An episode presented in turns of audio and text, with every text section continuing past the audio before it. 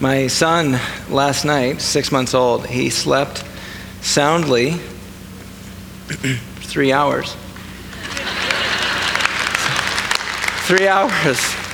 Wow, that's parenting, how you're going to clap for three hours. I am in for it, I guess. Um, but I also slept soundly for three hours, but only three hours. Uh, so, the, today's message, I only have three Bible verses that we're going to cover because I'm tired. So, but I did wear this tie, so you would think that I'm spiritual, even though I only have three verses. No, I, I don't think God needs a lot of words to do big things. Some of the shortest, you know, statements He's made, you know, let there be light in Genesis 1. And we're still working on is it a wave? Is it a particle? Does it have mass? You know, we're figuring all this out. So it's dense. It's dense. Even in just a short amount of words, God can do big things. I think He'll do that today. Um, but uh, I, will start off with a quick story. My uh, good friend of mine, Corey Swenson, he actually worked here on staff for, I think, a year, maybe two years. He um, was my first staff person. I shared him with another ministry about 10 years ago when I started uh, as our youth pastor here. And he, I split time with him. He, was a, he served another ministry, but about half, 20 hours a week, I get to work with him.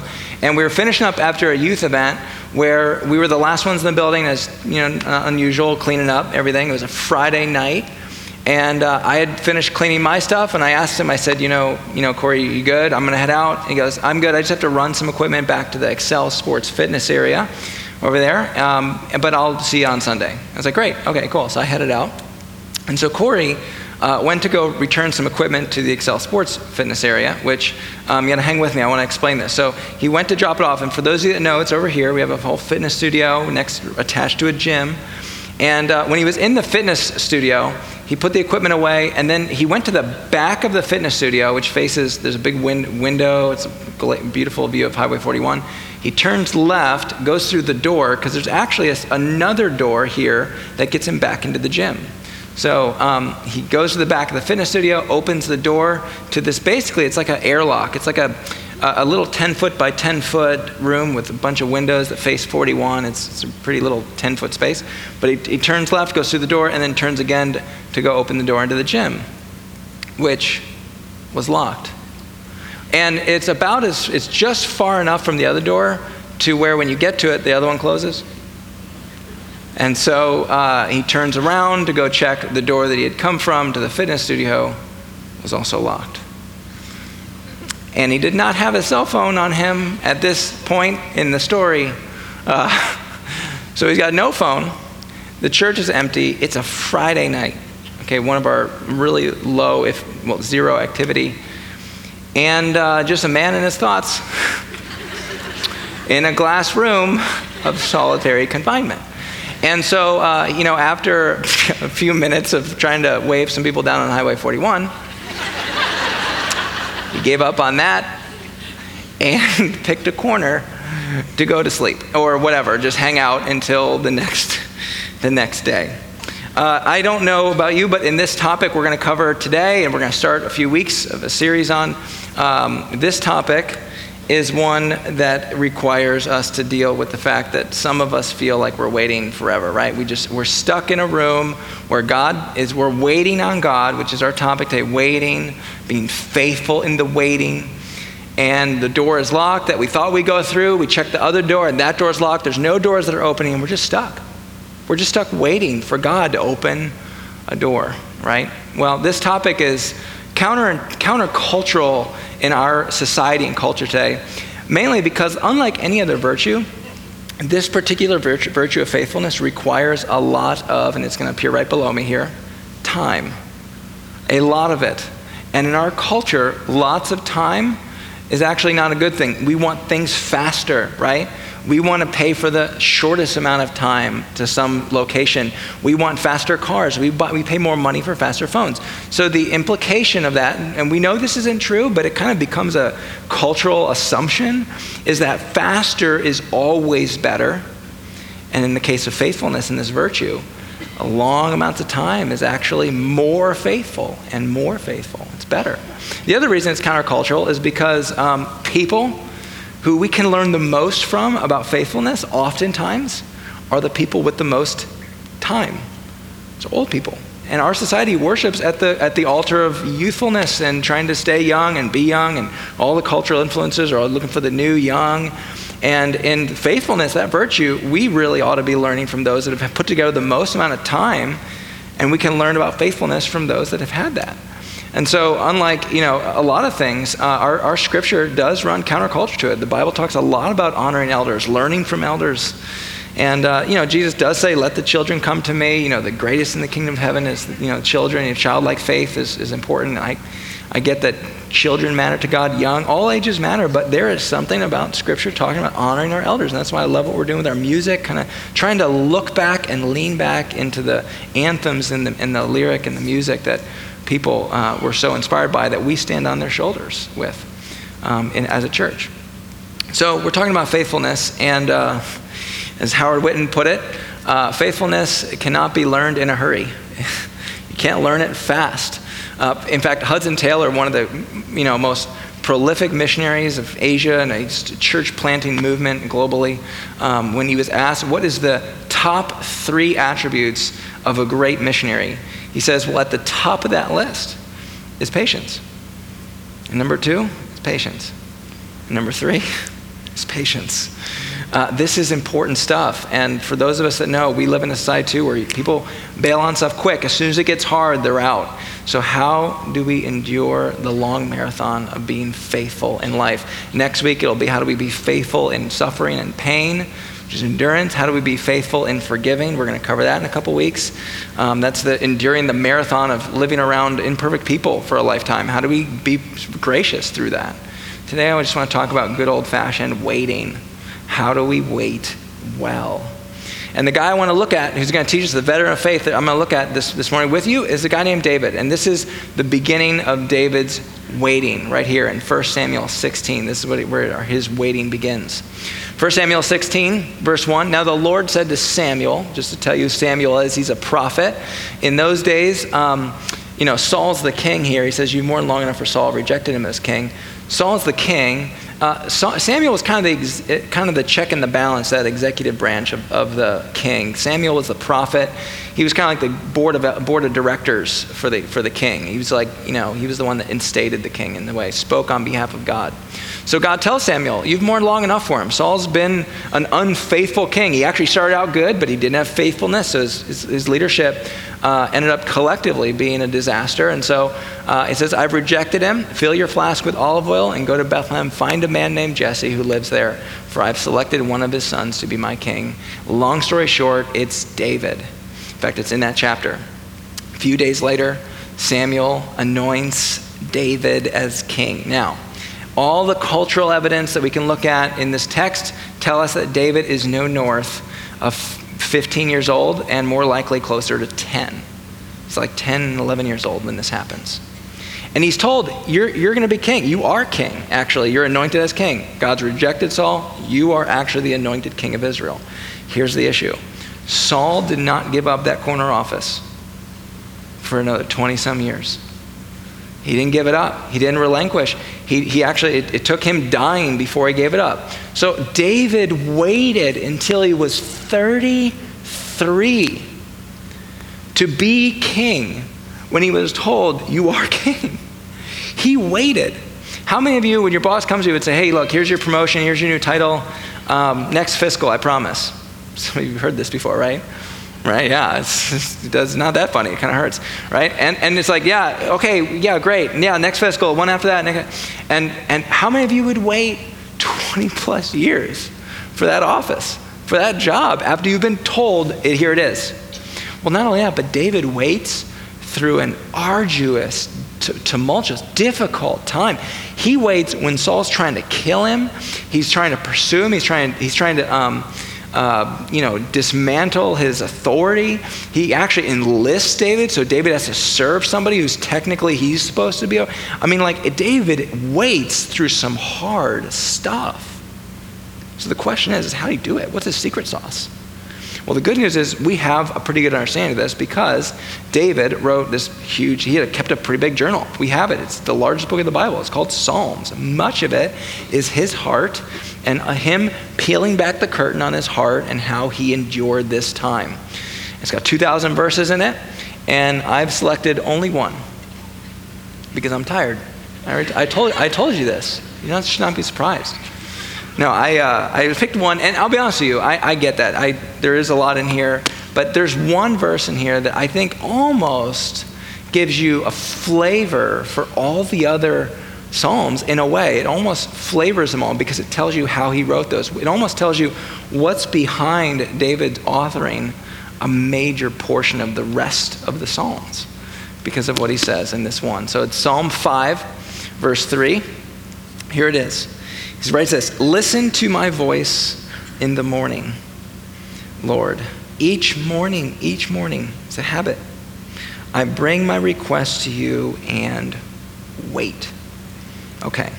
So, first, um, let's just get it out there. I don't think there's anything magical or special about any time of day when you pray. I mean, there's nothing more important in the morning than the evening. Some of the most profound, meaningful prayers in my life have come in the late night hours. It's, it's, ridiculous for you to think, well, if I didn't pray this prayer during a set aside time in the morning, it's somehow less spiritual or less significant than when I pray it on my way to work. We should pray without ceasing. That's what the Bible says. Pray all the time.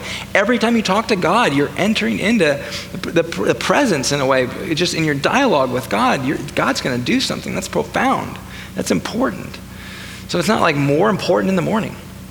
But David had a habit of the morning. And here's what I would say. I'm not, again, I'm not going to say that the morning is more important, but what I will, will say is this, is Jesus says that we don't live on bread alone. Actually, Scripture says man does not live on bread alone. And we know this, right? We know people who have lots of bread and they're starving, right? They got lots of bread. They got the house with all the bread, but they're, they're dying on the inside. So you don't live, like truly live on bread alone. And so here's my question for you. If you knew there was something that you live on, would you wait till noon to deal with it? I mean, even like, I'm, again, I'm, I'm, not, don't be legalistic about this stuff. Don't ruin it with that. I'm just saying that, like, would you not at some part early on in your day go to get the thing that you live on? So, I'm, again, you have a night shift, your morning is actually evening. I'm, I'm just saying David made a habit of beginning his activity in his day, just remembering, like, God, you are God. I'm here. Here's my request. Now, I get that we can, we can talk about requests with God and, and our prayer. We, will do all kinds of teaching on prayer throughout a given year. And there's, there's a truth that it can become all about us and be selfish and all that. And I get that. And I'm not trying to say that in this sermon. But what I am saying is this, is David had a habit of bringing, bringing his requests to God. You know, even... Um, even other parts of Scripture say, you know, bring your requests to God with prayer and petition. Do it a lot. Keep asking God. Um, you know, cast all your cares on him. Keep casting those. So, again, I'm not advocating for like an entirely selfish prayer life where we never pray for other people and we never think about God's plans. I'm just saying David had a habit of waiting by daily, every morning, going before God with his request. So, here's the first thing we learn about waiting from David don't wait quietly. Don't wait quietly. Be loud about your waiting. David had a habit of each day bringing his request to God. He did it. And this is what he says. He says, I'm going to keep doing this. I'm going to keep doing this. But here's what I want to walk. Here's what I want to spend most of our time today. I want to spend some time on the last part of that verse where he says, I bring my request to you and I wait. David uses a very specific word for the word wait. It specifically talks about how he waited. Listen to me how you wait is just as important as what you are waiting for. And I know it's subtle, I know it's a little nuanced, but it's real, and we know that from the text. This is the word that David uses to describe his waiting. Um, in the ancient Hebrew, it's up here behind me. If you know ancient Hebrew, go ahead and try to pronounce it. So, uh, no, it's Safa, is it is, Safa. And, and, and, that word for wait is kind of an unusual word for wait. If you were reading this as ancient Hebrew, it would kind of pop off the text for you because it's kind of an unusual word. It's very specific about this word. It talks about how he waited. It's the same word used to describe a watchman, the way a watchman waits, a security detail. Uh, essentially, in the ancient world, people were trained watchmen. They would stand on the city gates. They would stand, you know, there wasn't a Google Nest cam on your doorbell. You had to like put a person there to watch who was coming from Amazon to drop off stuff or whatever. And so they had these people, they were watchmen, and, And the way they're trained to wait, well, it's not to sleep, right? There's a certain posture. You don't fall asleep as a watchman. That's not what you do. You're waiting, but you're waiting expecting activity. That's really important. If you ever served in, in a security personnel or any security detail uh, of any sorts, we have a, uh, one of our ba- best ministries here, honestly, is a bit of an unsung hero group. We have a security uh, ministry that's uh, got a lot of um, uh, law enforcement, off duty law enforcement, or people that are just good at this and they're, they're they don't like to be spotlit a lot, they like to kind of blend in, but Matt Dorn, our facilities uh, director, does a phenomenal job with this group, keeping us safe. And the way they're trained, and this is how it is, they have to have a posture, they have a type of waiting and watching they do, and it's this they assume that at any given moment, there'll be activity. They're not sitting back assuming nothing's going to happen on their shift, on their watch. No, no, no. Uh, if you're going to wait the way Jesus ta- or the way that David writes, it's the way a watchman does, which is assuming, expecting this is the hour, this is the time, there's going to be activity. So the way we translate it in English, we had to add a word to this verse to just help get you an understanding of the word wait. It's not just simply wait, it's to wait expectantly. It is to wait expectantly. David brings his request to God daily, and then he waits expectingly, expectantly, which is different than having expectations. So we are to wait. We're to be expectant without expectations. I want to spend some time here. This is so, I, I, get it. I get this is nuance. I get this is subtle. But it's so important because it's real and it's in God's Word. Expectations are different than waiting expectantly. Let, let me give you an example. An expectation is this when you pray, My prayer requests are exactly what I need. That's going to change the way you pray, and it's going to change the posture of your heart and your attitude when you pray, with the expectation that your requests are actually exactly what you need. That, that's an expectation. Let me tell you where this gets tricky, where this is hard, okay? Some of us in here say, well, I, I know that. Like, I, you know, I, God, in His grace, has said no to a lot of prayers. You, you pray long enough, you're going to realize, like, it is such a blessing the number of prayers God says no to. Thank you, Lord, you said no to that relationship. Thank you, God, you did not give me that job. Thank you, God, you did not give me that net worth. I mean, there's just, there's so many things. We just were like, thank you. You were sparing me. I didn't know at the time. Thank you for saying no. Some of you know that. But where this gets tricky is when the content of your prayer is actually noble. The content of your prayer is good. It may even reflect the values of God. Like you might be asking Him to do a work in someone's heart to help somebody, to help somebody see God's love or help them see and understand something that will help them. Maybe you're praying for healing, like God wants us to be, He wants us to be whole, He wants us to be healed. But, but at the same time, you're asking for this noble request. You have an expectation around it. And here's what it is it's, God, it's, it's that your timing is best. You know, that was one of the things that hit me right between the eyes. I was talking to a counselor once and I was telling them about something. They said, Listen, Brian, you're praying for this person, and I know you feel like you're fighting for them, but you're really fighting up against God's timing. See, that, that's where this gets hard. Our expectations can be so subtle they can, they can sneak into us but it's about, um, it's about not having expectations this is, this is expectancy right here this is being expectant god will provide exactly what i need so my requests are, are not always what i need god will always provide what i need when i need it god will he will be faithful this is his character this is his promise god's never tardy He's never late to class. That's ridiculous. God is always on schedule, and his timing is always perfect because he's a perfect God. He does perfect things. So, another expectation. Uh, this one is a little bit more subtle, and, and even subtle as we're being here. But I want, I want you to know something. I believe this is actually a lot more common in our prayer life and in our walk with God than, than we know. I think this creeps in more often than we realize. Here it is.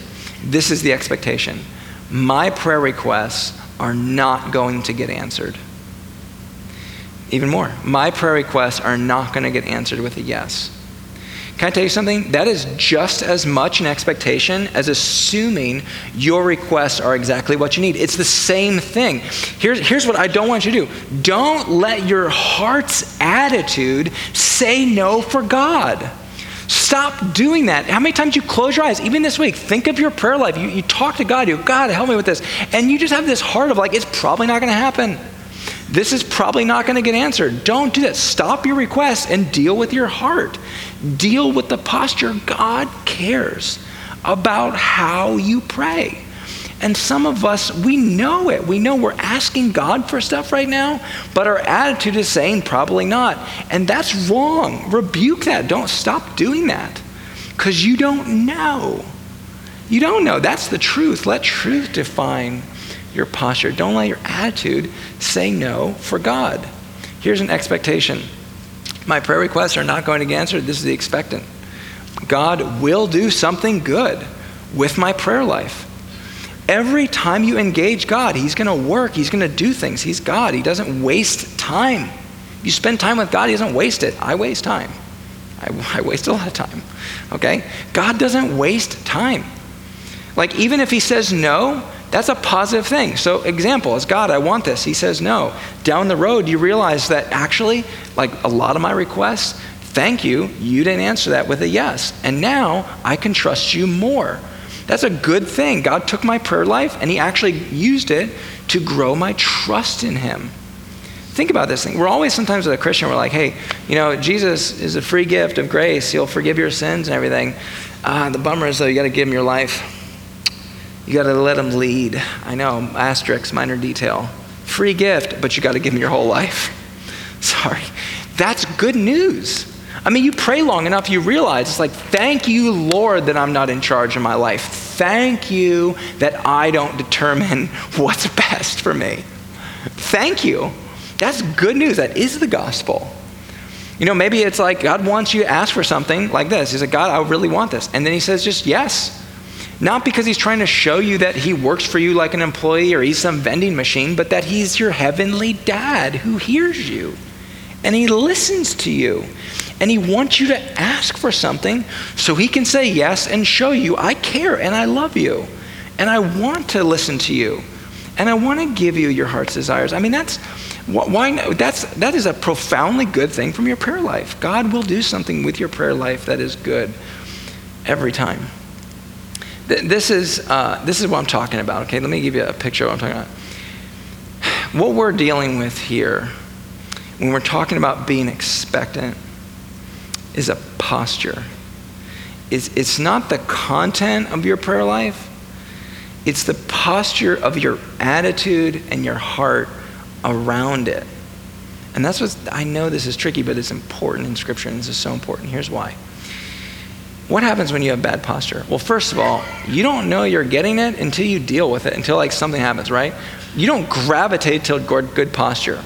My, I have a window on my office, and I get why it's there. I get it. It's accountability. It's good. I'm, I'm glad we have it. But it, it makes for so many awkward moments because I have bad posture. I don't just have bad posture when I'm typing and working.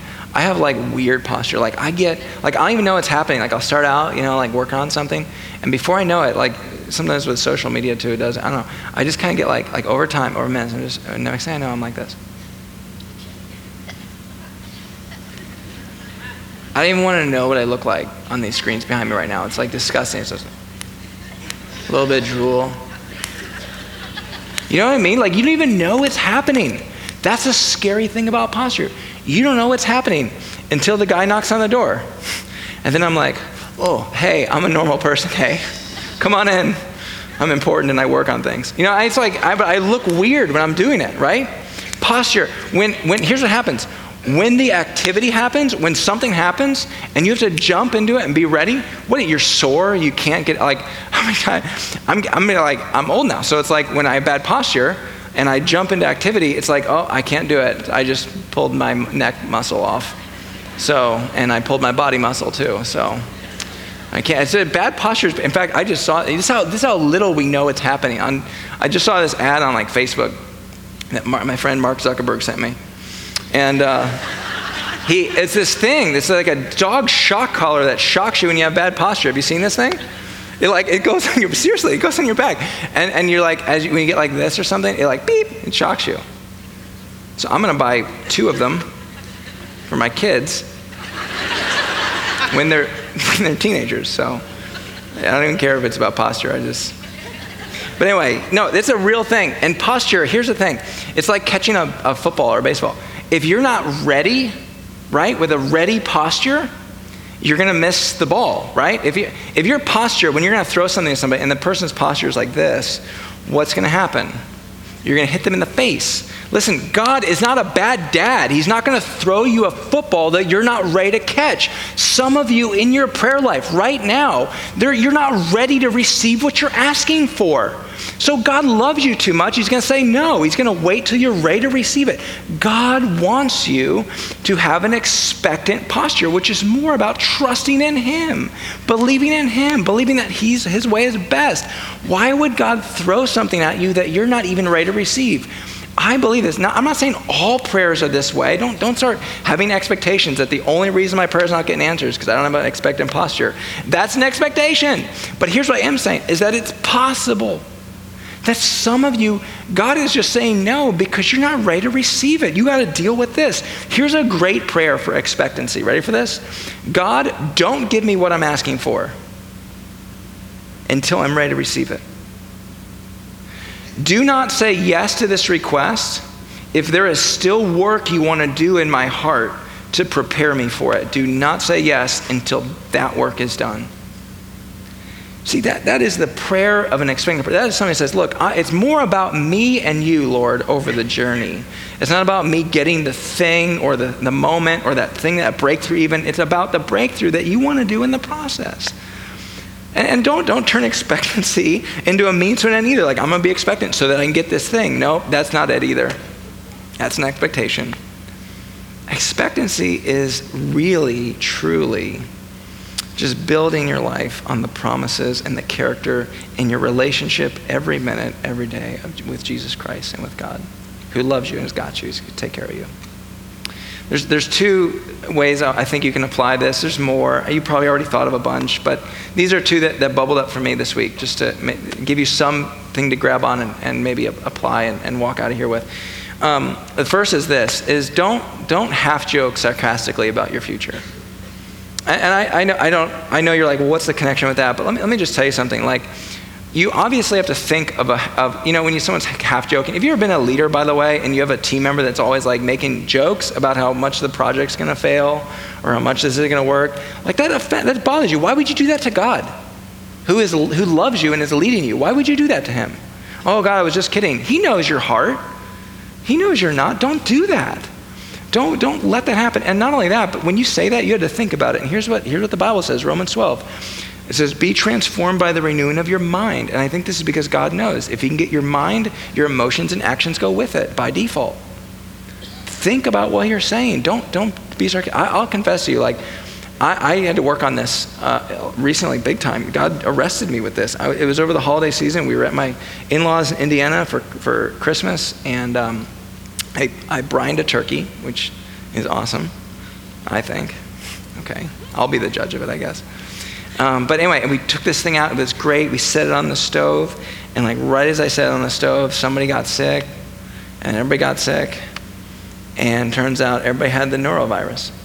And for those of you who don't know what the norovirus is, it's uh, it's kind of like it's kind of like if your body has a going out of business sale and everything must go. Right away. Right now. Everywhere. Yeah, that's it. It's, and it happens fast. For those who have it, it just happens and it's gone. It comes and goes, and uh, everything goes. But it's it's violent, and uh, and everybody got it real fast. And literally, Hannah and I, we picked up all of our stuff. We left the turkey. No one touched it. We just got in the car and drove eight hours home. It was it was that crazy. And and the whole way home, though, I'm negative. I mean, I I was. I know this is a silly example because it's like, oh, I was just about being sick and I actually didn't get it. But the truth is, is the whole way home I was negative. And I, I don't know, like, you know, again, voices from God. I don't hear voices, but the scripture comes back into my mind. And it's like, Brian, why are you doing this? And, and here's why we do it it's a coping mechanism. If we cannot be too happy about the future, if we can say things that are actually kind of derogatory or negative about our future, but do it in a kidding, hum- humorous way, we're somehow safe. And what, what coping mechanism is that? That's not in Scripture. You don't, you don't determine what your coping mechanisms from, from anywhere else other than the Bible, and it's not even good for you. So just don't do that. Don't, and God arrested me with this, and I was like, You're right, Lord, I'm sorry. I'm just going to stop making those little jokes and, and think of what your the sum total of your last year, your month, or your last week would be like. If you had just not done that sarcastically or whatever about your future, just think of think of the impact that would have. And the people around you, the kids watching you, whatever. The other one is this um, keep a record of your waiting. You know, keep a write down things in your prayer life. And I know this is kind of a tired takeaway from sermons is, you know, keep a prayer journal. But the truth is this is God is working while you're waiting. That is the point of the Sabbath is to remind us that while we rest, God sustains. While we rest, he works for us on our behalf. You know, that, that's, that's, the, that's who God is. He's working for you, He's doing things for you. So, so keep a record of the waiting because He's always redeeming, He's always working. And, and this is what's true we forget stuff. Like, I, I, my Facebook, you know, memories thing, you ever get this where like it pops up and says, like, two years ago you did this? And I'm like, never. No, I did not do that. There's no way I did that. For photoshopping me and stuff again. I just, we forget, right? Keep a record keep a you want to get good at waiting if you don't want to get good at waiting then ignore everything i've said today but honestly if you want to get good at waiting keep a record you're, you're going to see god's activity one of the things david did is he did this but he also wrote down god's promises. Psalm 138 verse 8 this is god's promise. The lord will not questionably the lord will do it and the lord does the work not me. You know, this is the, this is the thing about faithfulness right here is that, is that we're not faithful. If you're walking out of today going, okay, I want to be faithful, so I just have to try harder, have more grit, have a prayer journal, Brian said. The, the truth is this, is no, no. The Lord is the one. Your daily prayer and request to God have to include, God, you got to do the work. And here's what David does. He actually does it. He prays this prayer out. The Lord will work out his plans, not mine. Don't, don't read it too fast. Not your plans his, which you're thankful for. Remember, if you pray long enough, you'll realize, like, thank you, they're not my plans. The Lord will work out his plans for my life. Your faithful love, not mine, O, o Lord, endures forever. Don't abandon me, for you made me. Other versions say, don't forsake the work of your hands. You started this, Lord. You're going to finish it. And I'm going to pray that expectingly, meaning I trust your character. I trust your promises. Regardless of my, my definition of timing or what should come when, I trust you. So, our friend Corey, meanwhile, back at the ranch, Corey uh, sitting in the room in the glass house, solitary confinement, and uh, he is, you know, uh, he's there for three hours and you know he's just just looking out. I don't know what you do for three hours without a cell phone anymore. I don't know what I would do. But he's just looking out into the, watching the sun set on all of his hopes and dreams and the Highway 41. And he notices something about one of the windows that's facing the exterior. He notices something. It's got this, it's got this like, this waist high bar thing. And uh, it's, it just look, doesn't look like any of the other windows. And he, he walks up to it, and it kind of like it pushes in, and he, he pushed this bar, and the window, this is curiously enough, it moved, and it opened to the outside world. The dude waited in a room for three hours, and there's a door right there to the outside world. He waited for three hours just sitting there on a Friday night and there's a door. It's right there. That's hilarious. that is so funny for me. It is funny. It is. But here's what's true there are people in this room that are in a waiting room that they don't have to wait in. There is a waiting room that you don't have to wait in. Every one of you. and there is a door out. Jesus has made a door. And you don't have to wait in it. And it's the waiting room that I'm alone in my waiting. It's the waiting room that I that my future is darker than my past. It's the waiting room of despair and you don't have to wait another minute. In that room there's a door. There's a door. His name is Jesus. You can walk through it and know that God's plans are good and he's faithful even when I'm not and he will get the work done. He doesn't quit. You don't have to wait in that room anymore. Go through the door. Go through the door. And here's how you do you just believe, and then you live out that belief. And some of you, I believe this, you're, you're, you're like Corey, you're seeing the door. For the first time, God's opening your eyes right now. You're like, I can get out of this room of waiting with despair and hopelessness, and that I'm alone in the universe. Yes, but here's the thing some of you won't walk through it. You won't walk through it. You're just going to, you're like, great sermon, it was good, but you're not going to walk through it because here's what it takes to walk through the door. You got to just give God your life. And there's a whole world opening to you. But you won't do it. You're not going to give him your life. You're not going to give him your plans. You're not going to get in the back seat.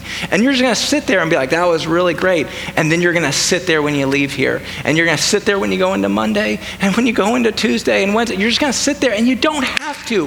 Right now, you can decide from this moment on, God, you started this. I'm going to believe you're going to finish it. And I'm going to put you first in my life. That's the door. Walk through it. Walk through the door. You don't have to wait another minute. So I'm going to pray, and I'm going to pray expectantly. I hope you do too.